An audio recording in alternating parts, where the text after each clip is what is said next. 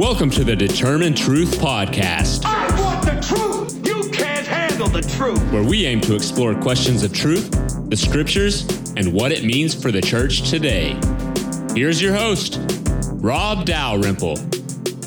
Today's podcast is from a sermon series I did on the Gospel of Luke. I hope you enjoy. Good morning. My name is Rob Dalrymple. I'm the pastor here at Northminster, and this morning we're continuing our study of the Gospel of Luke. And as I mentioned for you that were here last week, uh, the Gospel of Luke is beating me up. Um, I guess in a good way, just getting deeper involved in the life of Jesus and kind of going through the text again. And Jesus is going to continue to challenge us. This morning, the question that we're asking is what is a disciple? Jesus is going to have conflicts with the Pharisees and, and the religi- religious leaders, and he's, he's going to turn from them and turn to the 12. He's going to appoint his own 12, and he's, he's going to call them as disciples. And we're going to read the scripture in just a little bit in Luke 5, where Jesus goes out in the sea and, and calls the disciples, Come follow me.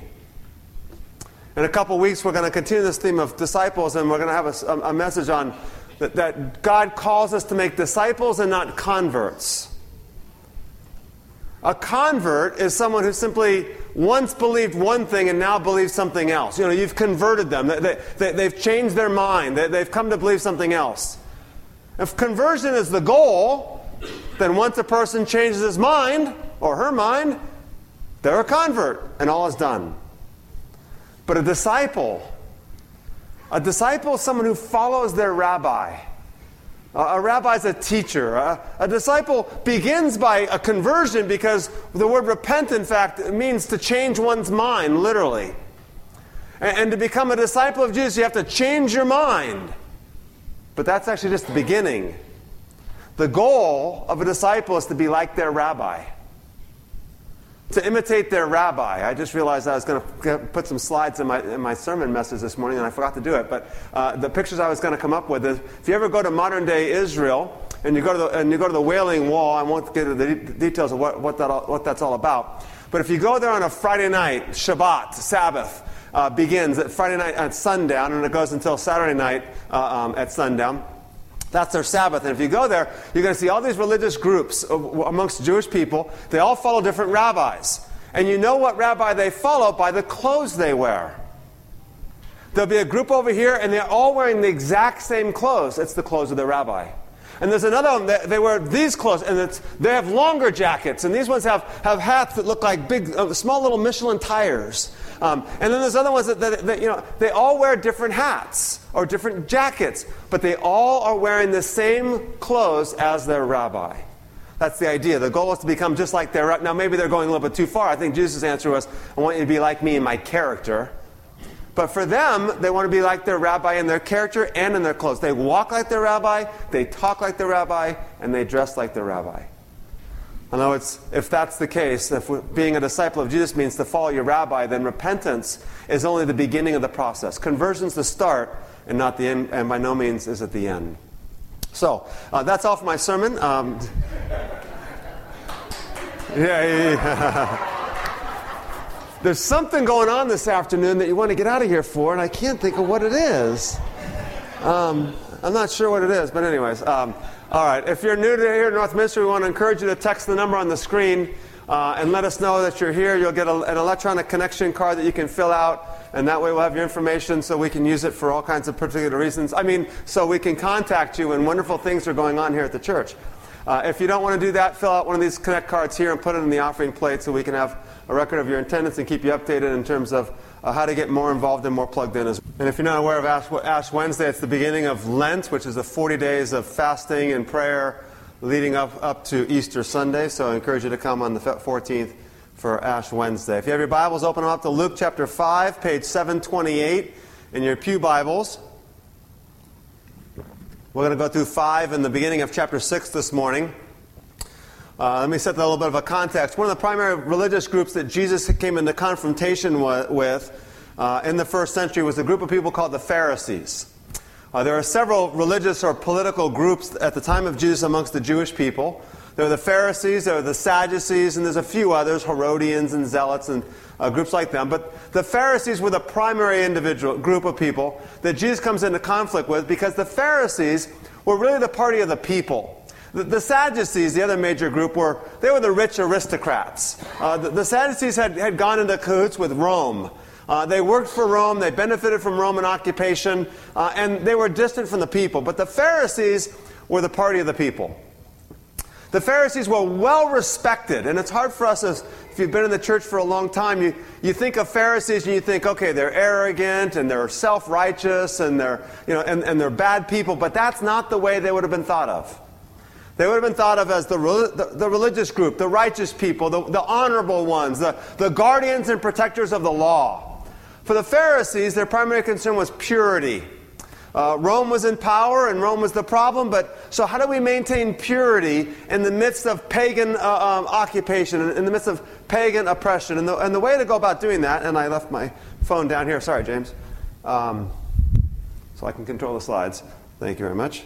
Um, was by asking this question. The Pharisees would answer the question, Who are we?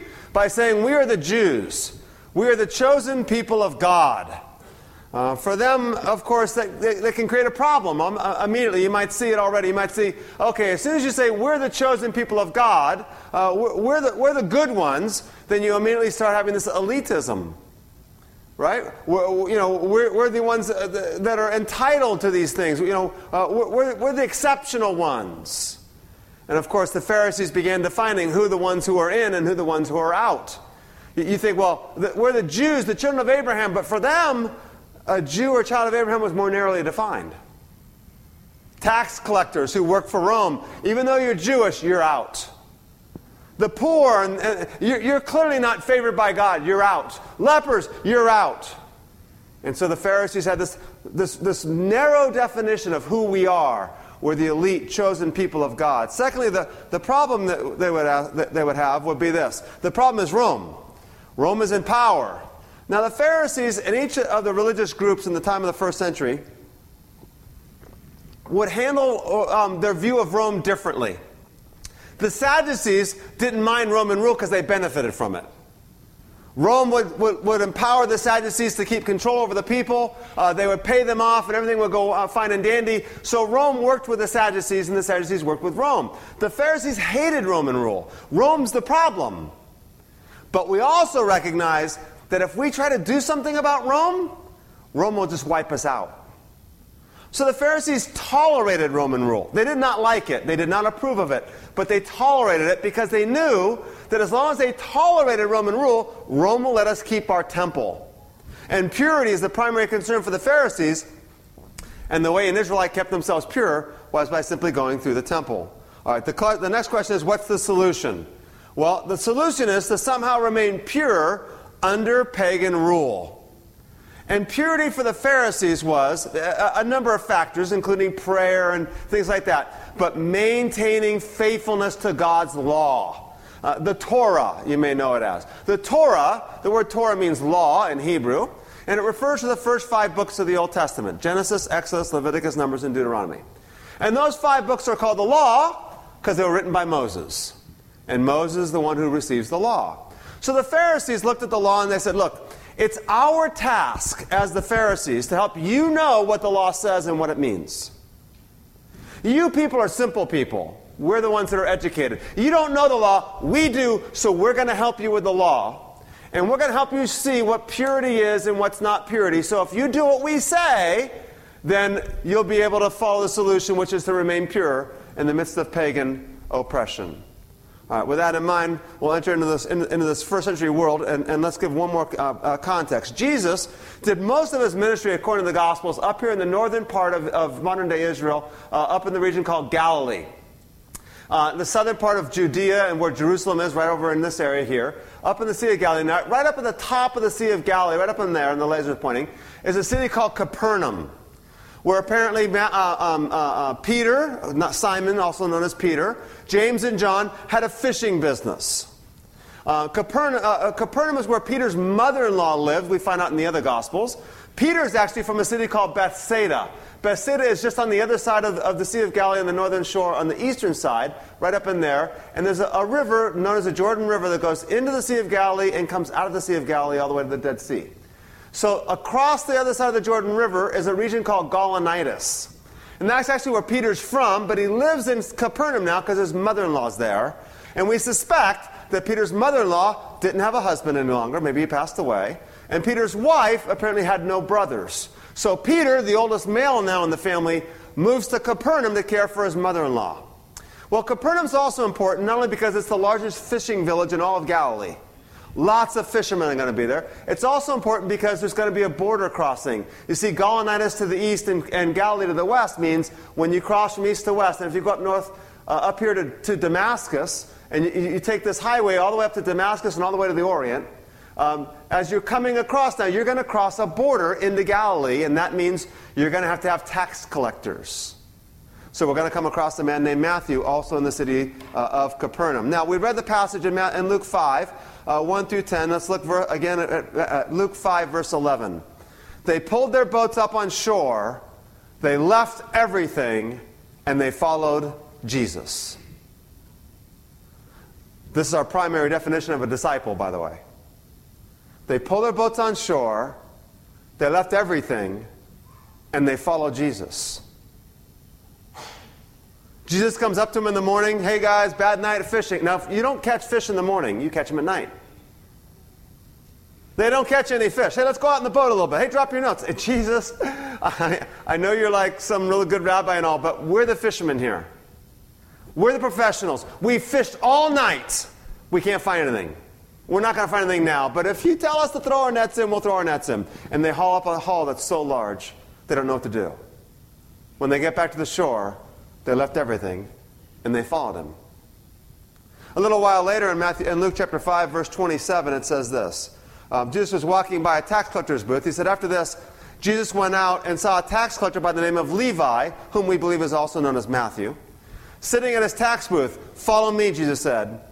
And Levi got up, left everything, and followed him. To be a disciple means they left everything and followed him. That's the first two fill in the blanks on your outline. They left everything and followed him. And we can stop. And some of you are like, Amen. because we need to think about this for a moment. To be a disciple of Jesus, when he comes, they left everything and they followed him. How many of us, if Jesus were to walk in this room right now and say, Come follow me? Well, let me go get my car outside and I'll be happy to follow. No, no, leave that too. Well, let me go home and get a few things out of the house. No, no, leave that too. My, my family's not here. Let me go back and get my family. No, follow me. I, I don't even have a change of clothes. These are, I mean, these are my Sunday shoes, and they're not really comfortable for walking around in Jesus. Surely we're going to be walking everywhere because He told me I can't bring my car. Can I at least go home and get a new pair of shoes? No. Follow me. Are we willing and ready to leave everything and follow Him? Lord, we're going to stop Because we're asking the question who is this man? And the disciples are starting to figure it out a little bit. Peter calls Jesus master at the beginning, but Lord after he hauls in the fish.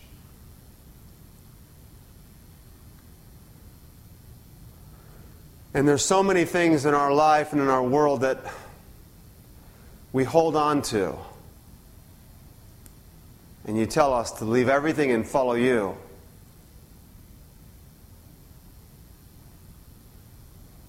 we have a pretty nice life in the West. Most of us in this room are not worried about where our meal is going to come from this afternoon. In fact, we're planning actually what we're going to eat for the Super Bowl. We got it all laid aside. Most of us are not worried about a lot of things in this world. And we hold on to them. And we stop and recognize this morning that you're asking us to leave everything and follow you. And we're scared because we don't know what that means. And we're worried.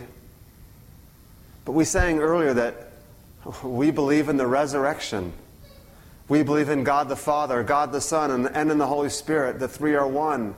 We believe in the resurrection and life eternally. And yet we hold on to these things. We hold on, to our fears. We hold on to our insecurities. We hold on to our doubts. We hold on to family and money and pleasure and power and fame.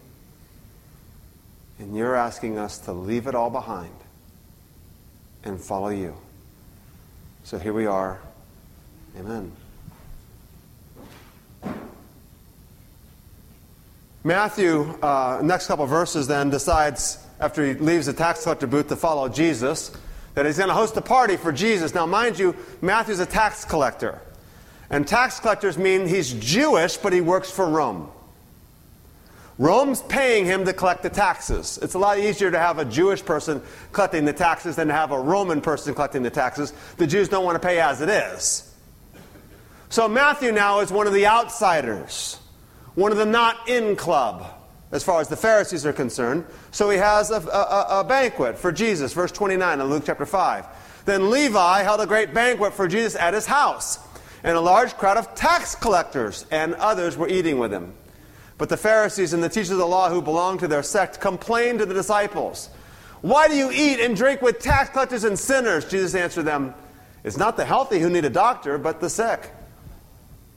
I have not come to call the righteous but sinners to repentance.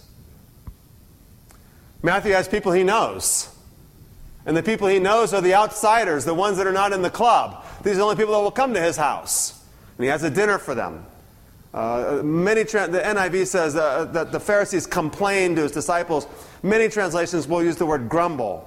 And the word complaining or grumble is, uh, is the exact word used of the Israelites in the wilderness.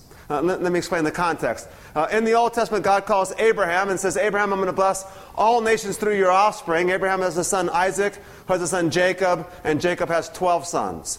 Those 12 sons become basically the 12 tribes of Israel, the state or the nation of Israel, these 12 tribes.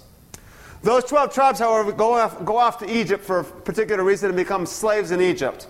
And then a man named Moses arises in the book of Exodus. And Moses is going to lead the people of Israel out of slavery back to the land that God had promised to give to Abraham. And Moses does just that. He leads them out, and they go to the wilderness. There in the wilderness, God appears to Moses up on the mountainside and gives Moses the law. But then the Israelites are grumbling down at the bottom. They're complaining, We were better off in Egypt. We were better off. We were better off. We were better off. Numbers 14 says it this way that night, all the members of the community raised their voices and wept aloud, and all the Israelites grumbled against Moses and Aaron. And the whole assembly said to them, If only we had died in Egypt or in this wilderness. Why is the Lord bringing us to this land only to let us fall by the sword? Our wives and children will be taken as plunder. Wouldn't it be better for us to go back to Egypt? And they said to each other, We should choose a leader and go back to Egypt. Then Moses and Aaron fell face down in front of the whole assembly of Israel gathered there. When the New Testament describes the Pharisees as grumbling, and it does so several times, it's to portray the Pharisees as the unbelieving Israelites. The ones that God rescued out of Egyptian slavery, brought them to the wilderness, was about to bring them into the promised land, but they grumbled. They complain. They don't like Moses. They don't like this call. They don't like this Jesus leaving everything and following him stuff. The Pharisees are the unbelieving Israelites. So it raises the question now, what we're going to see, Jesus is going to choose a new 12 here in a little bit. And the question is, why is Jesus choosing a new 12? Why is he going to choose, choose 12? And the answer is because the religious leaders are unfaithful, unbelieving, and unwilling to follow Jesus. The religious leaders are unfaithful, unbelieving, and unwilling to follow Jesus. As Jesus says in Luke 5 32, it's not the healthy who need a doctor, but the sick. I've not come to call the righteous, but sinners to repentance. So early in the Gospels, this confrontation with the religious leaders. John the Baptist says, Repent, the kingdom of God's at hand. Turn to God. And the Pharisees have said, No, we're healthy. I don't need a doctor. I don't need to repent. I don't need to follow Jesus.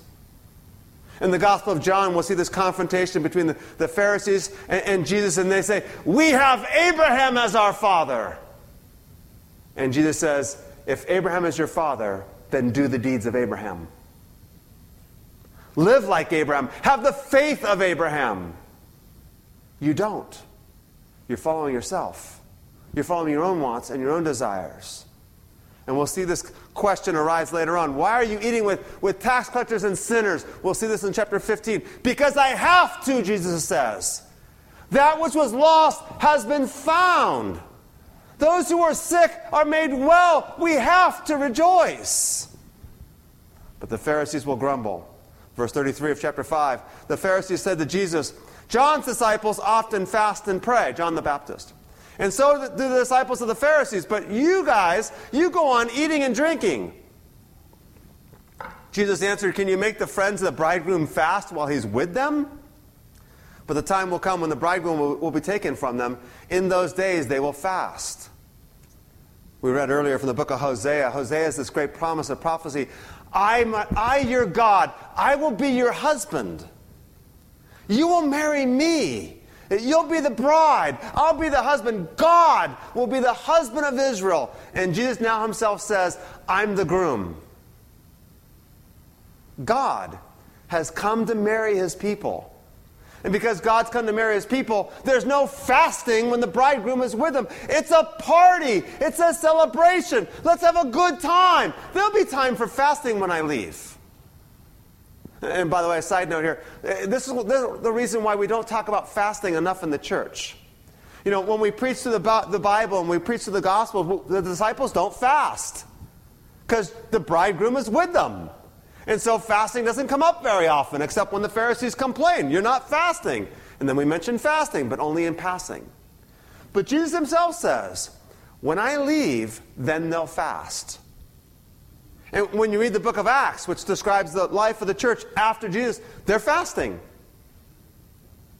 Right? Fasting is an important component of the Christian life. Uh, fasting is this way of saying, I am willing to leave everything and follow you. In fact, I'm going to go without food for a day, or half a day, or a part of a day. Or I'm going to go without the food that I like. I think you can fast by eating fruits and vegetables and just kind of making sure that you're, that's fine. Whatever you want to fast and go without to say, Lord, I'm leaving everything to follow you. It's just a great reminder. So I would encourage you to partake of fasting. I won't discuss more of it now, but I'm willing to do so uh, later if you'd like. Matthew 5, uh, I'm sorry, uh, Luke uh, chapter 5, verse 36 now, he tells a parable. So Jesus told them this parable No one tears a piece out of a garment to patch, uh, tear, tears out a piece uh, out of a new garment to patch an old one. Otherwise, they will have torn the new garment, and the patch from the new will not match the old. And no one pours new wine into old wineskins. Otherwise, the new wine will burst the skins. The wine will run out, and the wineskins will be ruined. No, new wine must be poured into new wineskins. And no one, after drinking the old wine, wants the new, for they say, the old is better. You Pharisees, you don't understand. You're drinking old wine. Uh, you, got an old garment and it needs to be replaced with a new one. You can't take a new patch and just put it onto the old garment because what happens is it won't even match for one because the new garment, the old garment's going to be faded. And, and, and, if you put a new patch on it, the new patch is going to shrink when it's washed. And when it shrinks, it's going to rip the old garment. And, and, and wineskins, of course, wine ferments, and as it ferments, it expands. If you have an old wineskin, it's already expanded. So you put new wine in that old wineskin. What happens when the wine ferments? It expands and, the, and it bursts. Jesus is saying, look, here's the thing.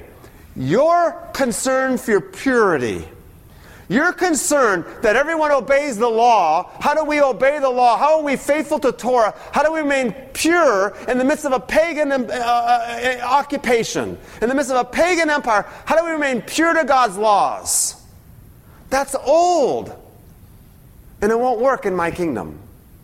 It's the old stuff. I'm bringing the new kingdom, the new teachings of the new kingdom, the new wine. And you need new wineskins to contain my new wine. It's this conflict between Jesus and the Pharisees. Are you willing to leave everything and follow me? And the answer for them is no. And because the answer for them is no, Jesus is going to turn now and appoint some new disciples. One more conflict, chapter 6, verses uh, 1 through 16, conflict over the issue of the Sabbath. Uh, verse uh, 1 of chapter 6. One Sabbath, Jesus was going through the grain fields, and his disciples began to pick some heads of grain, rub them in their hands, and eat the kernels. Some of the Pharisees said, Why are you doing what's unlawful on the Sabbath? Jesus answered, Have you never read what David did? David's the king. What David did when he and his companions were hungry? He entered the house of God and took the consecrated bread. He ate what is lawful only for the priest to eat, and he also gave some to his companions. Then Jesus said to them, The Son of Man is Lord of the Sabbath. It's the Sabbath day, and the Pharisees were very concerned with purity. And here, the, the key to the Pharisees is this: is how do we remain faithful to the law in this modern world? Uh, the law was written 1300 to 1500 years ago. Times have changed, cultures change, and so, so what does the law mean? And you simple folk out there, you don't understand. So we Pharisees will tell you what it means. So one of the laws says, on the Sabbath day you shall rest. You shall not do any work. And so the question becomes, well, what's work? Right? I mean, I've seen Christians have this debate, right? And, and uh, can I mow my lawn on the Sabbath day? Uh, can, can I go grocery shopping on the Sabbath day? You know, what's work? What's not work? And so we have all these rules. Well, this is work and this not work. The Pharisees had 39 categories of work. And each category had subsets of what constituted that. So, for example, you can't till the soil because that's planting and getting ready. For, so, therefore, on the Sabbath, that, that would be work. So, you can't spit. Because if you spit on the Sabbath, you're turning the soil over. So, because you're turning the soil over, that's work. Seriously. That, note, by the way, on one of Jesus' miracles, he spits and puts the saliva on a man's eyes and tells the man, Go wash himself in the pool, all of which was illegal according to the Pharisees' interpretations of the law. So the disciples are walking through a grain field and they pick kernels of corn, uh, pick, kernels of grain, which is harvesting, which is one of the 39 categories of, of violations of the law. You cannot harvest. And Jesus says, Wait a minute, guys. They're hungry. They're hungry. Don't you know what David did? And David's the king. So whatever David did was good and right. David went into the temple one day. His, him and his many men, the soldiers that he had in his army, they were hungry. And they went into the temple and they took the bread that only the priest could eat. It's up on the, it's up on the, it's like 12 loaves of bread. Only the priest could eat it every week after, after it's been done and served its purpose there. The priest would take it home and eat it. It's only for the priests. And David and his men ate it. Because are these laws just rules to be obeyed? Or is it for man and for us and for humanity? So he's questioning their interpretation of the Sabbath day. continues on, verse uh, 6. Uh, on another Sabbath, he went into a synagogue and was teaching, and a man was there whose right hand was shriveled. The Pharisees and teachers of the law were looking for a reason to accuse Jesus. So they watched him closely to see if he would heal on the Sabbath one of the things you're not allowed to do on the 39 provisions of work on the Sabbath day. But Jesus knew what they were thinking and said to the man with the shriveled hand, Get up and stand in front of everyone. So he got up and stood there. Then Jesus said to him, I ask you, which is lawful on the Sabbath, to do good or to do evil? To save life or to destroy it? He looked around at them all and then said to the man, Stretch out your hand. He did so and his hand was completely restored. But the other Pharisees, but the Pharisees and teachers of the law were furious and began to discuss with one another what they might do to Jesus. You can't heal on the Sabbath day. You see, the Pharisees had concluded that the only thing that you could do on the Sabbath day was to save a life. Right? But you can't actually do more than save a life. So in other words, you could like rescue the person, save their life, but that's it. So you know you can't care for the wounds or anything else, and even if they might get an infection and die later on, that you save their life. That's all you can do. And their opinion was, look, Jesus, the man's hand was withered yesterday, and it'll be withered tomorrow. You could have healed him yesterday, or you could heal him tomorrow. And Jesus answers, I don't care. I'm the Lord of the Sabbath. You see, the Pharisees had said, We decide what the, what the law means. And Jesus says, I decide what the law means. Leave everything and follow me because I'm Lord of the Sabbath. And I decide that doing good on the Sabbath is fine, then we're going to do good on the Sabbath. And now the conflict has reached its climax. Who has the right to interpret the law? The Pharisees or Jesus? So the last passage, uh, Luke 6, verses 12 through 16, Jesus calls us 12. Why? Because he's given the leadership of Israel the chance to follow him. And they've refused. So now he's going to choose a new leadership in Israel, a new 12. Come, follow me, and be my disciples. Now, if you look at the list of disciples, you'll find some interesting things about them. What I've, i really appreciate about them the most is that, that they are just like us. We tend to idolize these guys as though they're heroes, but in all reality, they're fishermen. Not only are they fishermen, but one's a tax collector, which means he is probably pretty wealthy and probably pretty keen, by the way. A, a, a good, a, a, person who has a great ability to, to discern people's character. Matthew, the tax collector. But alongside Matthew, the tax collector, meaning the one who works for Rome, it's another man named Simon the Zealot. Now, zealots were Pharisees, but they went a lot farther than Pharisees. You see, Pharisees said, we're going to tolerate Roman rule, because we know if we don't tolerate Roman rule, Rome will just punch it, put us out of business. They'll destroy the temple, take away everything we think is sacred. But the Zealots said, we cannot tolerate Roman rule. We must do everything we can to overthrow Roman rule. We call them terrorists. The Zealots were terrorists. The Zealots were, their attitude was only God should rule over our country, and anyone else that tries to rule over God's country will be opposed at all costs. And they would literally kill them. They'd, they'd kill Roman soldiers and kill individuals and whatever, uh, you know, terrorists.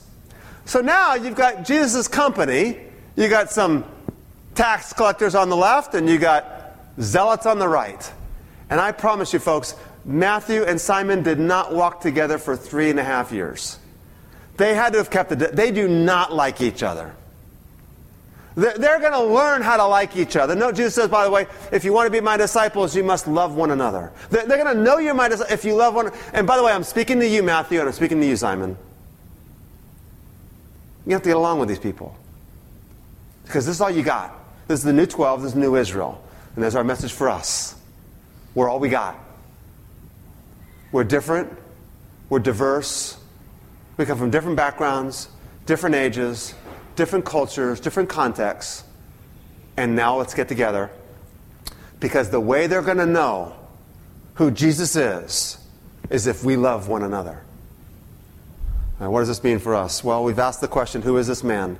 And the answer is he's the king. He's the king. He's the one who makes the rules, who decides what the Sabbath is and what the Sabbath isn't. He's the king. And he says, Now, to be a member of my kingdom, you simply have to follow me. Uh, allegiance is the word I like to use. Uh, becoming a Christian means that we give our allegiance to Jesus and nothing else. Beforehand, we gave our allegiance to ourselves or to our, our allegiance to our nation or to our state or to our money or to whatever else it might be. Now Jesus says, No. To live in my kingdom is to give allegiance to me. The only standard is that you leave everything and follow him. Now, let me give you three thoughts on what it means to be, I think, what it means to be a disciple of Jesus. Number one, a disciple is someone who follows Jesus. A disciple is someone who follows Jesus. And I mentioned at the beginning, discipleship is a process of becoming like Jesus in every aspect of our life. I'll put it this way on the slide. Discipleship is a process of becoming like Jesus Christ in our affections, our thoughts, and our behavior all aspects our desires, our passions, our hopes, our dreams, uh, uh, our thoughts, and our behavior. All of which are now surrendered to Jesus and say, Here I am, follow. That's a disciple. The religious leaders, of course, of Jesus' day were upset because Jesus was replacing adherence to Torah, uh, adherence to the temple, with himself. I define Torah. I'm the temple. And they didn't like it. Second thing is, let's ask ourselves the question Have we left everything to follow Jesus? What is it that we haven't left behind? What is it that we're not willing to leave behind? How do I become a disciple of Jesus and become more like him? Follow him. Discipleship in the Gospel of Mark is simply defined as being with Jesus. That's how it's being with him, following him wherever he goes. So, what is it that you have not let go of yet to follow Jesus? Third way of asking the question as a disciple is what old wineskins are we using to carry the new wine? What old wineskins are we using to carry the new wine? Remember, the Pharisees were the religious ones. And what religious people do is we define our religious things, our practices, our habits, our conduct, etc. We, we define them in religious garb, and therefore we say, and that's, they're the right things to do. Uh, this is right. And let me give you five scriptures to support this is the right thing to do. And so oftentimes, the religious ones are the hardest ones to get through because we've religiously justified my beliefs, my thoughts, my actions, my desires, my passions, my preferences. And we got them all, they're all theologically defended. And Jesus says, Are you willing to follow me or not? You willing to leave it all behind and be my disciple or not? Now, it's important to understand one last thing, and that is this. To be a disciple of Jesus, we have a mission to accomplish. He goes on to say, From now on, you will be fishers of men, fishers of people. Our task then is not one for ourselves only. Right? We in the Western world are very self centered. And we've made the gospel some individual thing that we sell. You need this and buy this so that you can be saved we fail to recognize the gospel is about self denial. Self denial for the sake of the nations. That the nations might know who Jesus is because we love one another. Let's close in prayer. Father, we come to you this morning and we recognize our humanity. The flesh that we have has desires and passions that are not in accordance with the Spirit of God. We like security, so we hold on to possessions, even though you told us to not lay up for ourselves treasures on earth, but to lay up for ourselves treasures in heaven. We like people to uh, respect us, so we guard our image and guard our person, and we're not real, and we're not frank, and we're not honest with ourselves or even with a close group of people. We guard our possessions because in them we think we have some measure of esteem and some measure of notoriety and we get some pleasures from them. We guard our preferences because we don't want to change them. That's why they're preferences. We like them. And you tell us to welcome all. So help us, Lord, to follow Jesus wherever you lead us. And as we get into chapter 6 next week, we're going to see the commands that you give us of what it means to be your disciples are beyond us because our flesh simply desires something else.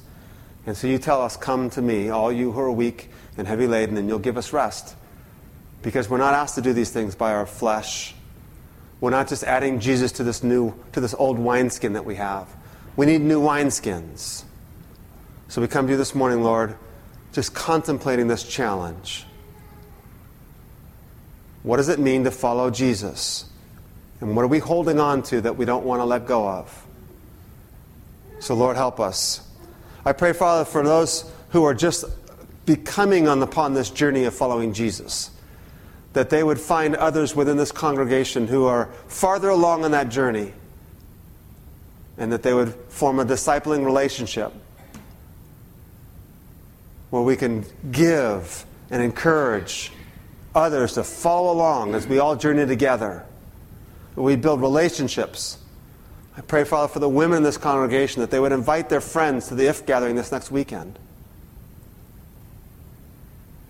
That they might learn what it means to follow Jesus. If this is true, then what does it mean? If we believe in the resurrection, then why are we holding on to all these things, Lord? They're all going to pass away. But the person who does the will of God lives forever. Help us to hold on to that, Lord Jesus. We thank you for all that you've given to us now.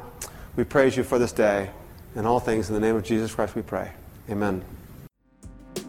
Thank you for listening to today's podcast. If you would like more information on the Determine Truth podcast, you can find us on iTunes. You can follow Rob's blog at determinetruth.com or purchase his books on amazon.com.